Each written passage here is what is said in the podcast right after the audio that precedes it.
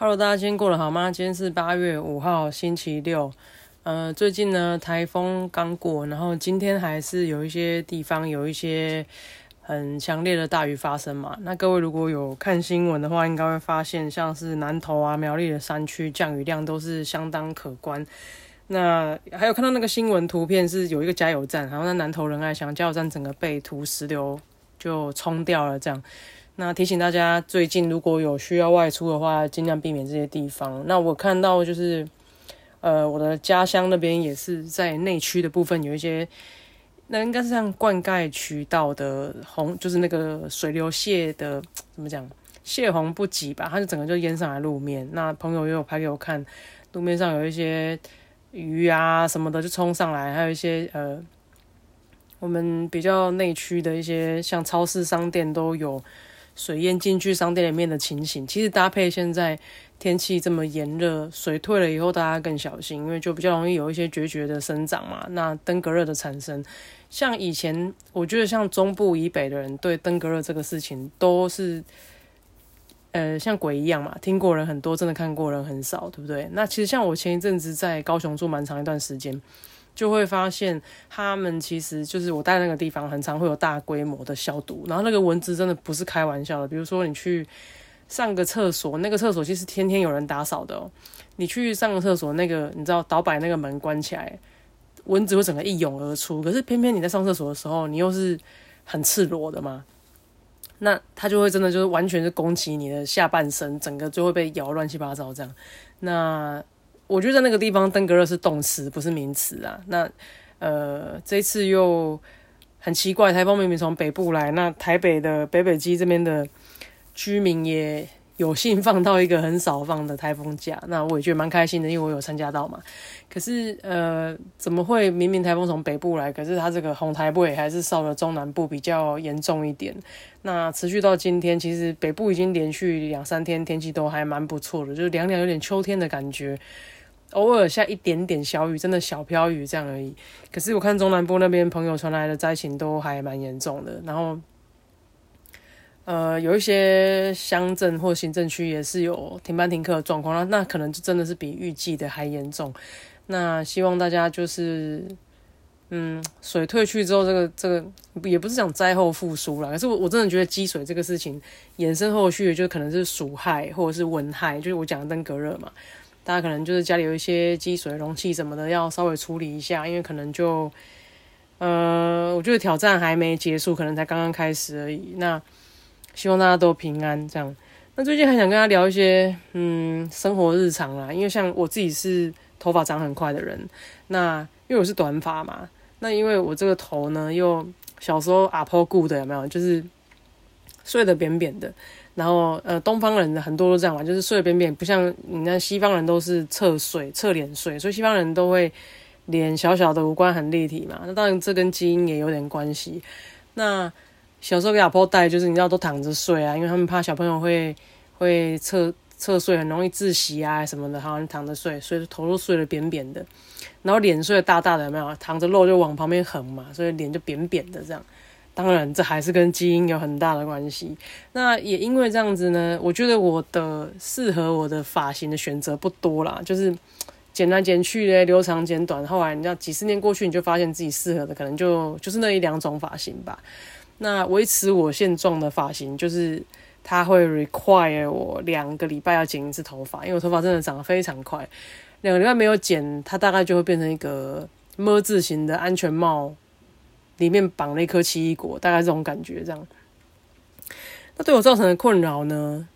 其实也还好啦，因为现在百元剪发很方便嘛，就是自从我百元剪发之后，我就我就完全是他的信徒了这样。因为剪头发对我来讲，与其说剪一个造型，我觉得对我来说比较比较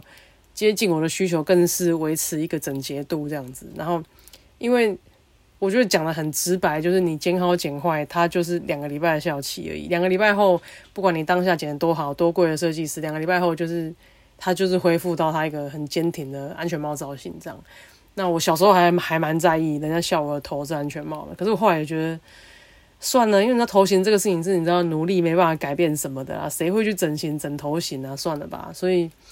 跟他和平共处的结果就是，就像我讲的、啊，其实你发型的选择很有限。我们不是什么国际名模还是什么艺人，就是你那样长得很好看，头又很圆，剪平头留长发都好看的不得了，不是嘛？那身为一个平凡人，我也很早就接受这个事情，所以我其实就发型还蛮固定的、啊。那尤其是你知道，人过中年就觉得，呃，素素的干干净净就好了。那不管是衣服上的选择，真的就是哦。哪一排的哪一件衣服，然后穿起来版型还可以，那可能就真的会一次买一个礼拜的量，这样就是基本上颜色上的挑选，我也还蛮懒的。我就觉得哦，好像都黑色，或者是哦都深蓝，如果没黑色就深蓝色咯。那因为这样还发生一个，我就是买了一打的内裤嘛，那因为就是黑色缺货，我就买了深蓝色。那因为我就是你知道常出差，我就衣服喜欢。一次一个礼拜的量带出去，然后一个礼拜的脏衣服带回来洗，这样我就不想要在饭店洗衣服。结果那个深蓝色的内裤竟然就一下水洗完之后，直接变成那一种 C 负值，你知道吗？就是就是那种那个那个宗教的那个师傅穿的那种招财紫色，我其实有点傻眼的，但是它也不是不好看，但它不是我理想中的颜色嘛，那就。因为一次还买了一打，所以就十二件都变成那种颜色，就觉得啊，好啦 ，OK 啦，反正至少它是深色。可能我真的很懒啦，我觉得深色很耐脏，所以我其实还还蛮偏好这样的。那头发也是，就是我刚刚讲了两个礼拜剪一次的事情，一个是嗯，因为它其实变成是我一个很固定的花费，就是我每两礼拜就要去整理一下头发，要不然我真的会头发会很难整理这样子。那可是因为常常会在不同的。location 嘛，就是可能不管那时候出差到哪里去啊，还是我可能回家啊，我可能在上班的地方，这就是不同的城市，所以我没有办法有一个忠诚度说我都一定要去哪里剪，其实很难啊。那我就坦白说，百元剪法的程度差很多，因为有人真的就是推子拿来，不管你要剪什么，你坐下来就开始先乱推，有没有？推完每个人都是那种。街上的头一看就知道百元剪发头那种，推上去然后上面上面有头发啊，两边推干净，就是很千篇一律的发型。那你当然你有时候会遇到一些哎、欸、比较细心的，他愿意拿剪刀帮你剪，剪刀哦不是打薄剪刀，随便给你乱打薄哦，愿意拿剪刀帮你修形状，其实你就很感恩的啦。因为有时候你会觉得算了，这才一百块，你也不好意思要求人家太多这样。可是各位有没有发现啊？从通膨这个事情开始发酵之后，当然万物皆涨，这已经不是新闻了。我觉得百元剪发涨价真的也，它真的涨得有点没道理，你知道吗？我不是说我觉得这个行业不应该涨价，是它直接变成，比方说百元剪发，男生一百，女生两百，或者是我还有遇到百元剪发啊，现在都涨了嘛，所以男生一百二，女生一百五。那洗头再加十块这样，那像我今天去的这家店也是我第一次去，我其实看它很久了，有时候我就会，呃，可能在一个新地方，我就 review 看一看，然后觉得哦还行吧，我就去剪，不要太夸张这样。然后当然你没办法提出很多要求，因为通常你比方说你想说，哎，我不要推那么短，然后可不可以旁边怎么样？设计师就会回呛你说，那你要加钱，真的真的，他就是说啊，那你要你要剪两百的，或者是你要加钱这样。有时候觉得不要太为难人家这样，那至少基本要求是你不要给我推太短嘛，就是这种长度还行啊，还可以沟通啊。那我觉得很奇怪的是，为什么会用性别来呃来规范你的消费金额？当然一般人会觉得哦，女生长头发要用剪刀剪，男生短头发、啊、推一推就好。可是你你像我这样短发的女生，我会觉得很困扰啊，因为你一样坐下来给我拿来推一推啊，可是你是收一个就是。长发的价钱，我觉得不合理啊！那也有可能男生来，可是他是动力火车那一种的，那你要怎么跟他收费？他不可能拿让你拿推子推嘛？有没有可能剪头发这个事情用长度会比较合理一点啊？就是你用长度来分价格，价格带会不会比较让人家服气一点？因为你这你这个就变成是很。很很刻板印象的觉得哦，男生进来就是要推平头，女生进来就是哦要修刘海，所以一个动剪刀，一个动推刀，所以我要定不一样的价格，我觉得有点怪怪的、啊，这是我个人看法。嗯，还有就是我最近看到一个文章，然后我觉得也蛮可以跟大家聊聊的。他就说，有的人呢、啊、做到一个不喜欢的工作，可是因为也做了很久了啊，也建立自己的的的舒适圈，有一些朋友还是说哎。欸我在这里就做得好好的嘛，那明明这个工作可能没有那么适合他，明明这个工作可能离他的理想很远，离他想做的事情可能一点关系都没有，可是因为舒服嘛，也做久做习惯了，然后他就可能比较没有换工作的动力这样。那我看了那文章，他就举了一个例子，我我自己觉得很有趣，还蛮有启发的。他说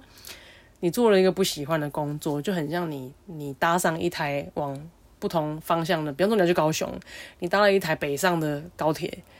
你就搭错车了，对不对？结果你搭错车，在车上想说，哎、欸，靠北，我要南下，结果我搭到北上的车怎么办？你会不会下车？你会嘛？你一定最最近的站你就赶快下车，对不对？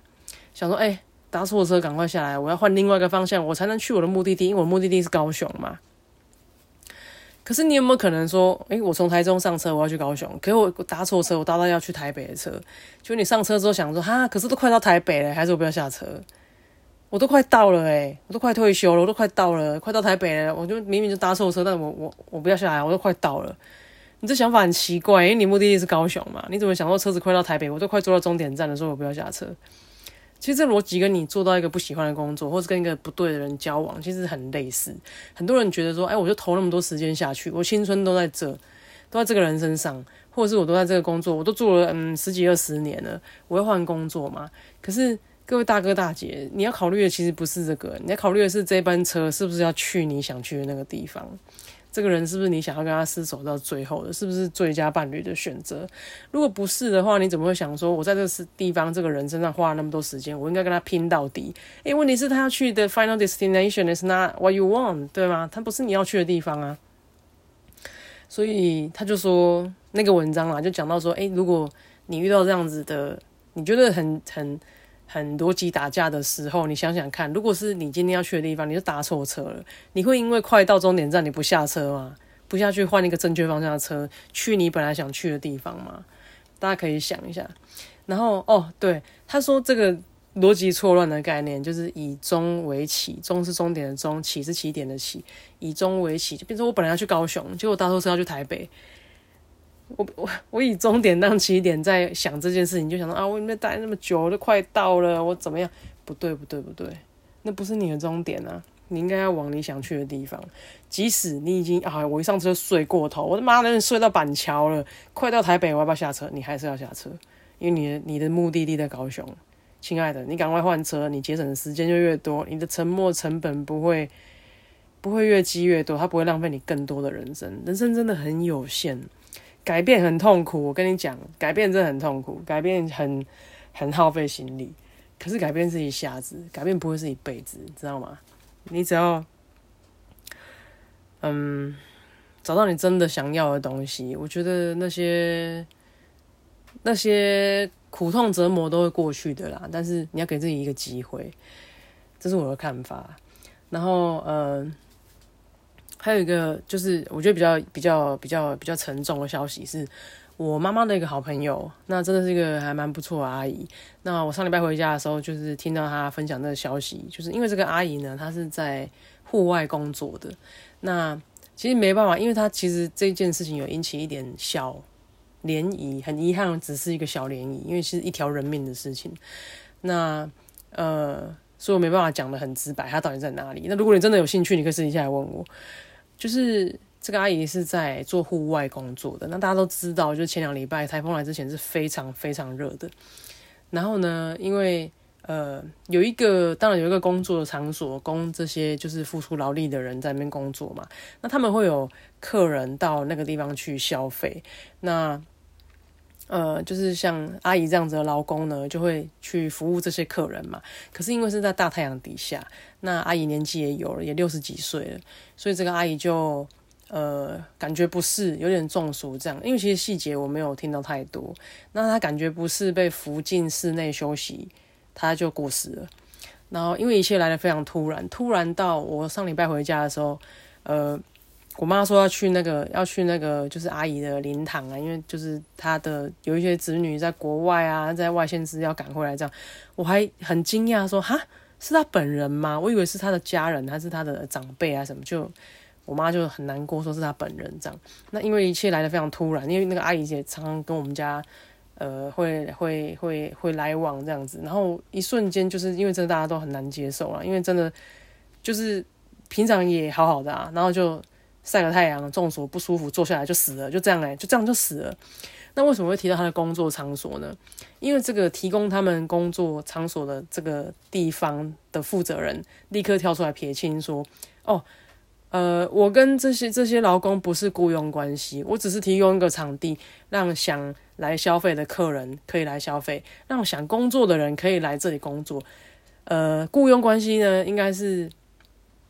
客人来我这里消费的客人跟来这里打工的劳工之间的事情，所以这个场所他不愿意负担，就是呃后续这些你说保险赔偿啊一些慰问金的部分，他完全撇得一干二净。那其实大家就是大概可以推论是什么样的状况啊，就是反正它就是一个它就是一个一个你你要想它就是一个消费的场所，然后明明这些人是为了这个场所工作的，可是他现在出事情了嘛，他就推得一干二净说哦没有没有，这些人只是只是来我这里，有点像有点像他把它推成像熊猫那种 Food Panda 一样说哦我只是提供一个平台，让想点餐的人能点餐，想送餐赚钱的人可以送餐赚钱。哦呃，那外送员发生事故哦，不好意思，你是送餐给那个客人，你不是送餐来给我，你也不是帮我工作，所以我不负责任。他现在有点像这样子。那所以呃，阿姨现在预计的告别式是明天嘛，那我的就是我父母亲现在也是也是在尽他们的能力在协助处理后事，那还有包括后后续这些保险求偿啊，然后跟哪些单位应该负起责任啊，怎么可以在这样子的天气你没有你没有呃注意员工的状况还让他出去就是呃去去去去产生这个热伤害嘛，然后然后因因此致死这些问题，这些公安问题啦、啊，然后需要找到一些 solution 啦、啊，然后也需要。呃，帮阿姨阿姨找到一些合理的保险的赔偿，这样。那因为现在反正事情就演变到这样子，其实细节我没有很清楚，我自己也还觉得蛮震惊的。然后那因为你知道现在很多工作都是需要到外面去的，那不要说你在外面要晒多久，因为其实我上个礼拜有一天我也是工作需求嘛，那我就在大太阳底下真的超热哦！这大太阳底下，我走路走了五个多小时，将近六个小时，然后真的非常热。然后你说那种天气，你有可能，你有可能背很多水在身上嘛？我觉得也很难啊，因为你还要工作嘛，你不可能就身上弄个大包袱这样，所以就变成你边走边工作，然后看到便利商店就补充一下水分，然后大概是这样子。那我那天回家呢，我是外衣脱掉之后，我里面穿黑色的 T 恤，我身上都是干掉的盐巴，然后它是顺着那个内衣的形状形成一个白色的盐巴内衣这样子。呃，我要讲的是，现在这样子天气热伤害是不能被小觑的，那也希望大家在户外工作很小心，也许是运动，或者是啊你去爬山啊，你去做一些水上活动啊，或者是你在外面工作，或者是你要忽冷忽热，一下外面一下里面，都对心脏是很大的负荷。那希望大家就是你知道盐分要补充，那如果真的没有空，呃，买一包那种小酸梅嘛，那个酸梅都咸到被嗨，有没有？很热还是怎么样？没有时间喝很多水还是怎么样？你就哎、欸、咬一颗补充一下盐分，然后电解质也要补充啊。因为像我自己有时候去潜水，我潜一潜会觉得哦，一直突然开始一直抽筋，我就会赶快回到岸上。那我当然有种种原因啊，可是我觉得大家就是出门就是。平安回家第一嘛，那呃不要太逞强啦，真的很热很辛苦，觉得不舒服，还是说那天觉得身体没有那么那么就哪边怪怪的，你就还是尽量休息啊，因为人真的很脆弱，比你想象的脆弱太多太多。那呃保全自己很重要，工作再再早就有，我们赚钱都是为了过更好的生活，不是为了赚钱去把命弄丢了嘛，对吗？然后呃还想讲什么呢？呃哦还想讲我最近去出差住到，因为就你出差的好处是可以到处去住饭店嘛。那住哪一个饭店，其实因为就是同业会互相推荐说，哎哪个地区的哪个饭店是他们住起来觉得最棒的。那基本要求是，因为像我们是呃去去 business trip 嘛，对不对？那就会考虑到，当然你一个住起来要舒服嘛，要方便嘛，要可以停车嘛。那再过来就是早餐咯，早餐一定要呃我我不知道有人追求豪华啦，那我会觉得就是要多一点原型食物这样子，因为我自己也不太吃加工的东西。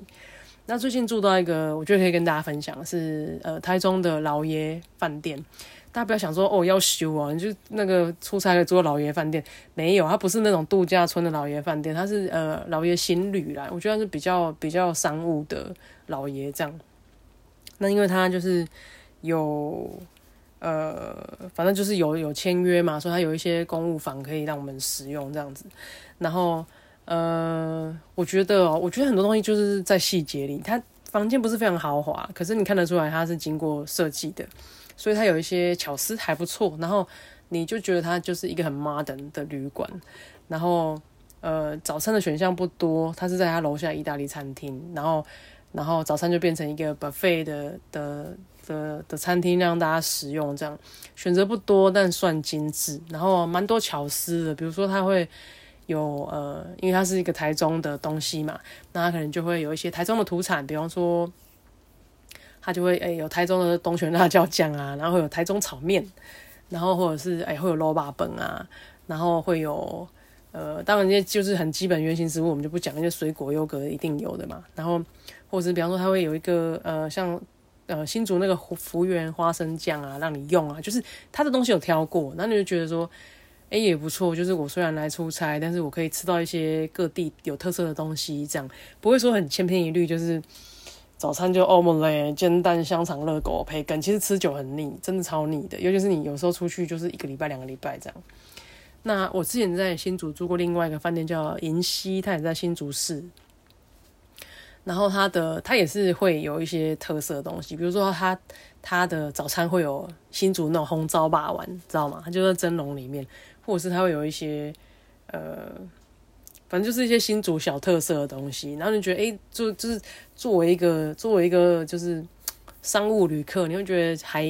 蛮被款待的，就是哎、欸，我真的也没时间出去外面吃什么小吃，去探访这个城市，可是我在这个这个这个饭店的 bar， 我就可以哎、欸、吃到大家说很有趣的东西，这样。假设你是一个外国人，当然台湾大部分的小吃。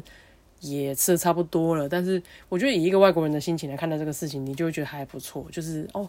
我不用特别跑出去，然后热得要命，挤来挤去。但我在餐厅，在饭店的餐厅就可以享用到这些东西。我觉得算是一个住房的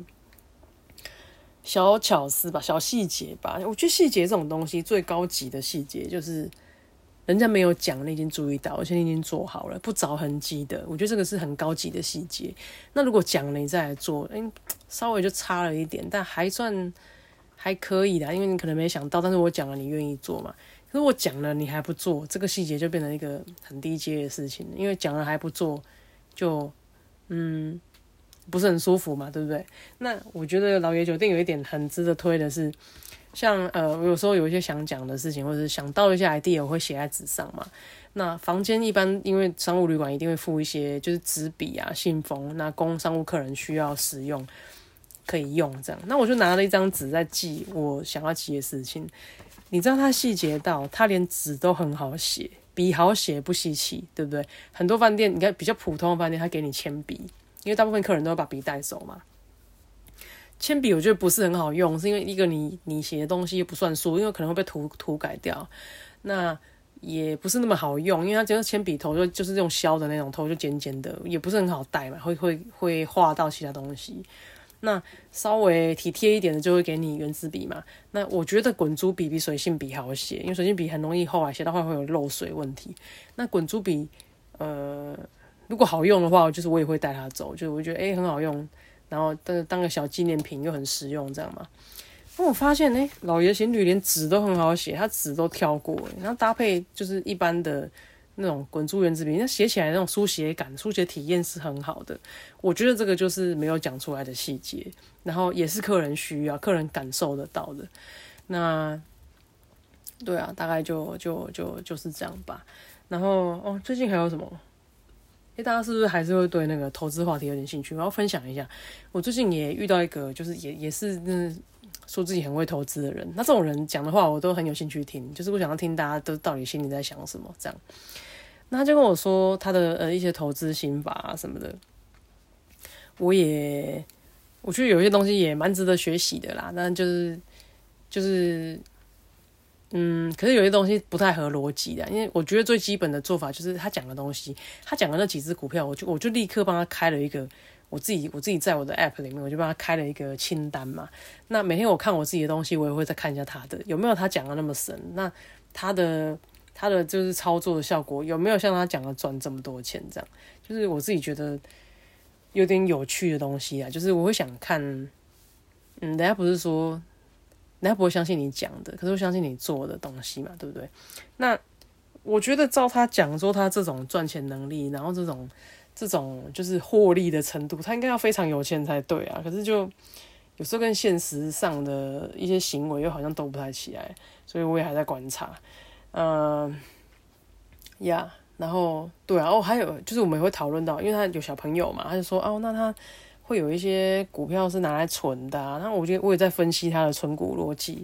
有没有逻辑打架的部分，就是这是我股，我觉得就是我觉得有趣啊。然后我就。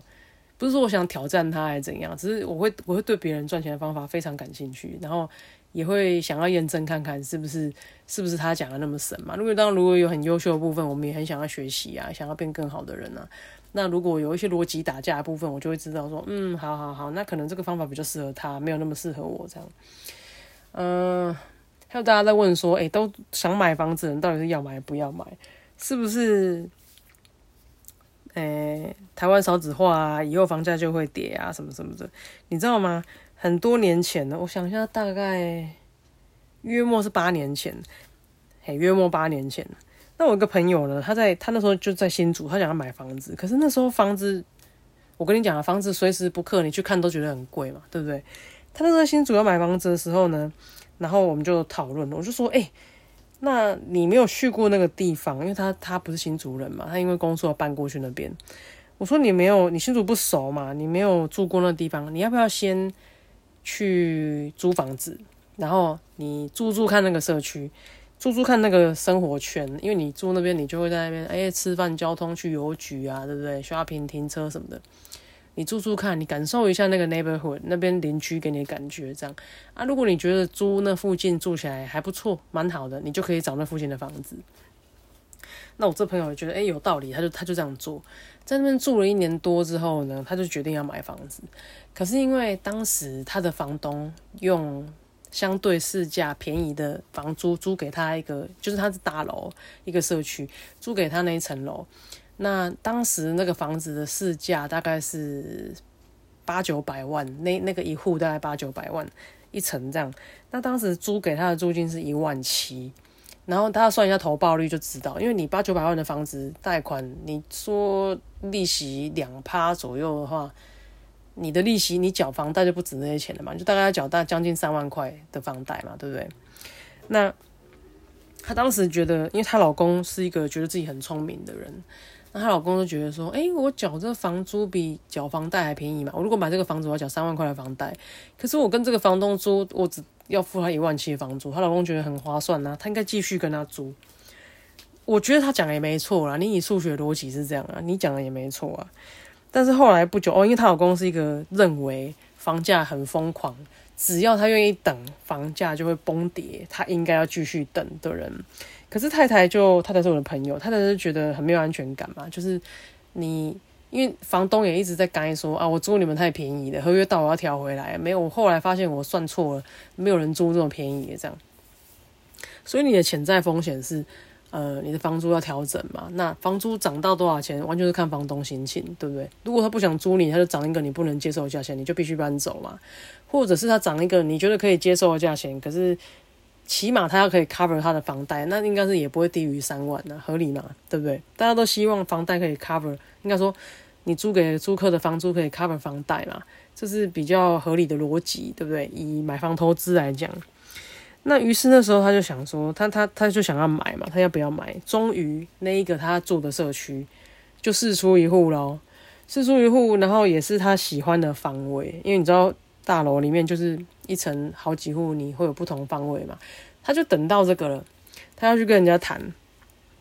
但他老公当时还在讲说啊，房价会崩跌啊，我们就怎么样怎么样，诶，现在不要买啊，什么到时候会诶，反正就是房价会崩跌的 all those， 你知道，就是我不能讲那是 bullshit， 可是那是他的想法。好，然后他就认为说一定会跌一定会跌，他就不是很想买。那那个时候呃。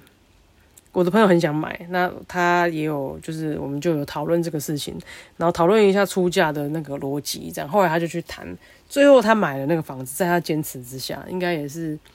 呃，因为那个间比较大，六十几坪的房子，大概后来好像九百万左右成交了，就买了那个房子。然后你看她老公还是在那边迷迷茫茫这边说，就是哎，就是诶、欸，房价很贵啊，买在高点啊，现在怎么样现买现套啊，应该要怎么样，还是一直靠北的对。可是各位，八年过去了，房价有跌吗？我觉得一个很简单的逻辑啊，就是你知道通膨是一个持续向上的东西，就算没有非常严重的通膨，每年 百分之二 到 百分之三 的温和的通膨也是持续在发生的。在这个逻辑底下，你希望房价越来越便宜，便宜到你小时候那个价钱是不可能的事情嘛？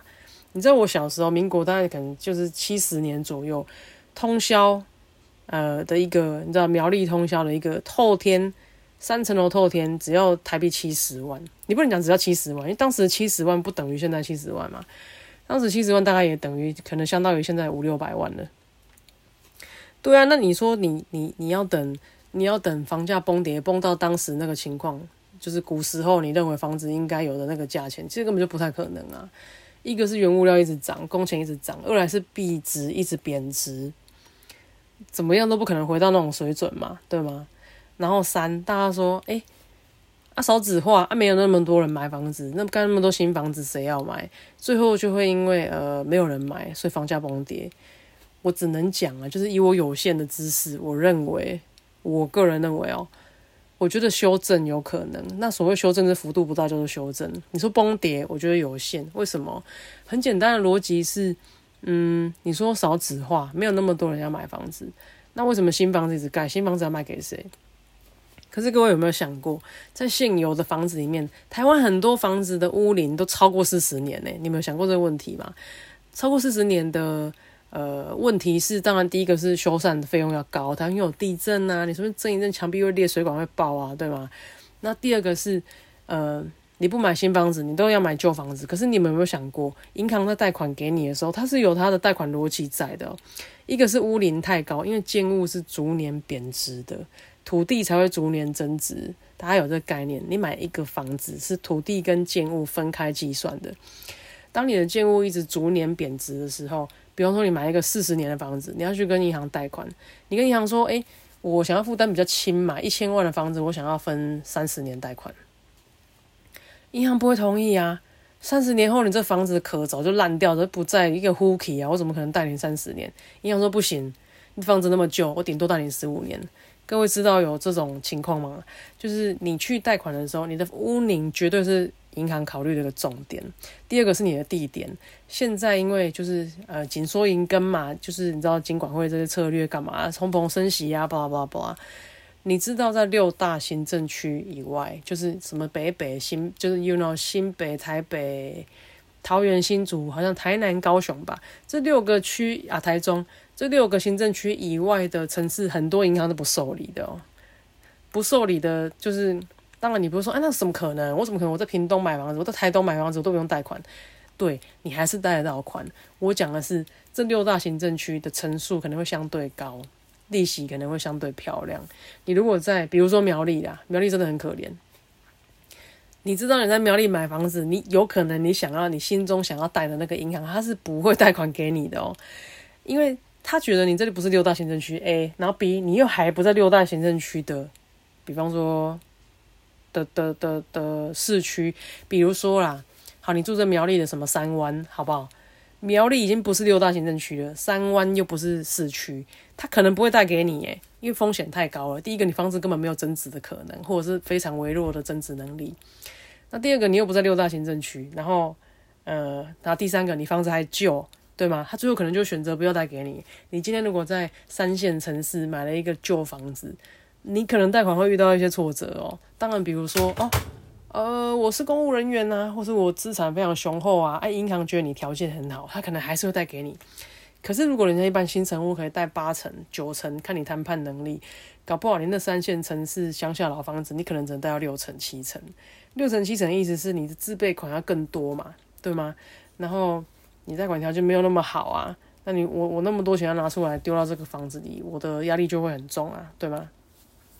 所以回到刚刚，新盖那么多房子卖给谁？卖给以后想要买房子的人啊，卖给想买房子又不想要自备款那么多的人啊。新房子虽然是，尤其是公寓哦，很糟糕。台湾是全世界唯一有虚坪在卖的城市，就是你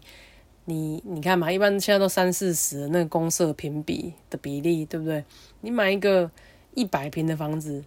你扣了公设可能只有六十坪，另外四十坪是什么电梯、楼梯、游泳池啊这种的。车位通通灌到你的虚坪里面。那新房子虽然是很多人会在旧房子跟新房子之间考虑，因为旧房子坪数大嘛，呃，公设坪比少嘛。可是新房子，嗯，怎么说呢？我觉得一个是新的设计，当然它可能会更贴近现代人使用需求啦，不管是格局上啊，或你比方说浴室干湿分离啊、厕所通风啊，这些都比较考虑的完整一点。那我觉得再过来也是因为它贷款成数高吧，新房子一般贷到八成都没什么问题，可是旧房子就会有它建物折旧被银行扣分的这个问题需要考虑。所以新房子卖给谁，答案就很明显啊，就是嗯，有这些考虑的人可能就会觉得说新房子比较符合他的需求，他可以贷到比较好的成数吧。然后虽然我我觉得虚坪这个事情真的，如果要政府介入房屋市场，政府真的可以处理一下。哪有人买房子？你知道在日本买房子，他连阳台、楼梯这个坪数都是送给你的，他不可以记录在你的权状里面。阳台跟什么你知道洗衣的那些空间，那个是他他要他就是他不能写在坪数里，他要送给你的。台湾这真的很奇怪啊！你买一个权状坪数那么大，就室内空间真的是鸟居有没有？然后贵到一个不行，就是生活很辛苦这样子吧。应该讲了三十六分钟，好啦，今天先讲到这边，然后，呃，对啊，就是嗯，房子这些有一些什么想到什么再跟大家分享好了。那台风天大家不要乱跑，祝福大家，下次见，拜拜。